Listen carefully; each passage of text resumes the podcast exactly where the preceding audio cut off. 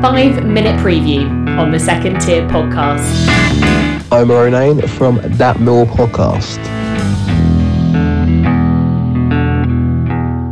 What is your greatest hope for the new season? Just hopefully to see progression from us. I think uh, we've strengthened and hopefully that could lead to us maybe, just maybe, contending for a top six. But realistically, I'll be happy with a top 10. What's your biggest fear? Quite clearly losing Jed Wallace. Without his goals, I'd hasten to think where we'd be without him, to be honest. And also, I guess another season of not scoring a lot of goals. But yeah, take Jed Wallace out of that equation, then I'm not really sure what we will get from us this season because he's only got 12 months left on his contract.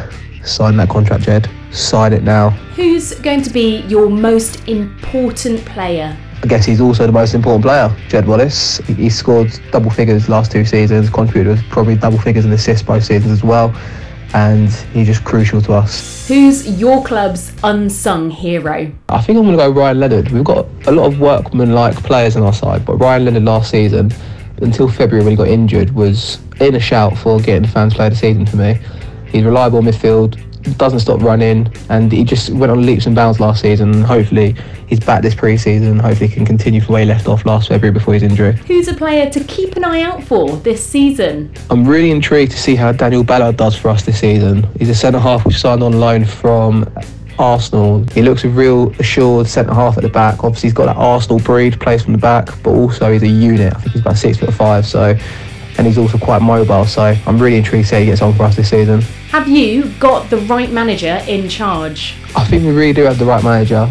Obviously, it's a hard one, but I think Rowett suits a club as Millwall. You know, you look at his previous clubs he was at. His most successful spell for me was at Birmingham, and I feel like we're a similar sort of ilk to them. You know, we're kind of going in the right direction. Last two seasons, solid finishes in the top half of the table. I just think we need that one last push, and hopefully we can do that under Rowett. What advice would you give him? Have a bit more creativity in the side. I think we're playing this five at the back formation. At times it can be very, very boring to watch. He's going to have another thing coming to him when there's a full crowd there and we're watching that instead of watching it on iFollow through a live stream. It's going to be interesting to see how we do. If there's not a lot going forwards, the fans could quickly turn on him. Name a player from another championship side who you secretly admire. I'm a big fan of Kieffer Moore actually. Striker from Cardiff, but he's just he's a bit of everything. Kind of, I saw him obviously for Wales in the summer for the Euros. He's just a real focal point up front for them, and it's the same with Cardiff. Scores goals, mobile, and he's an absolute unit. And I just loved it when I think every time we played him, he's you know had a headband on by the end of the game because he's just he does he's not scared of anything really and throws himself about. Where will you finish this season? Eighth place, I think we'll be within a shout of the playoffs this season. I really do.